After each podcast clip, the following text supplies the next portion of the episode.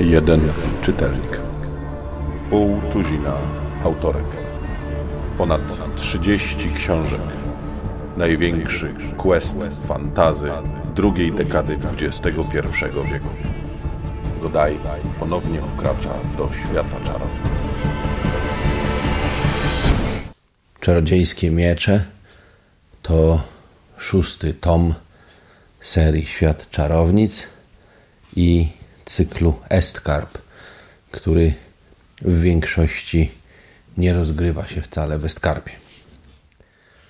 Czarodziejskie miecze to jest taki jakby spin-off w pewnym sensie, odprysk trylogii o dzieciach Tregarta, ponieważ dzieje się jednocześnie z ich historią Weskor i występują w tej książce bohaterowie trzecio- i czwartoplanowi w jakiś tam sposób związani z niektórymi wydarzeniami.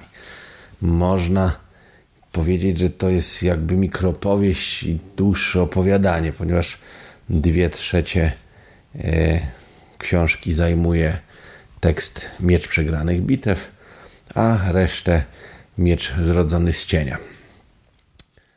No nie jest dobrze. Jonan, e, sierota, którym opiekuje się e, pani rodu, który przybył do Karstenu, zwabiony przez Geas Kyllana Tregarta. Jest e, takim trochę nieudacznikiem. Kiedy wyrusza w pierwszą akcję, od razu robi sobie krzywdę, wpadając do szczeliny. Natychmiast też znajduje czarodziejski miecz, co Zresztą jest chyba dosyć znamienne dla Eskor, bo przecież Kemok Tregard też od, tak w zasadzie znalazł czarodziejski miecz.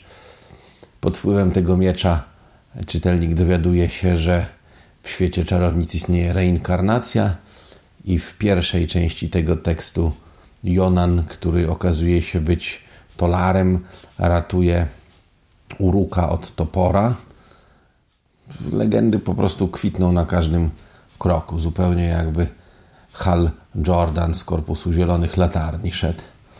A w drugiej części e, okazuje się, że dzięki czarom można cofnąć się w czasie i zmienić przeszłość, ale bez paradoksu, bo poprzez zmianę przeszłości e, tak naprawdę można nie zmienić teraźniejszości.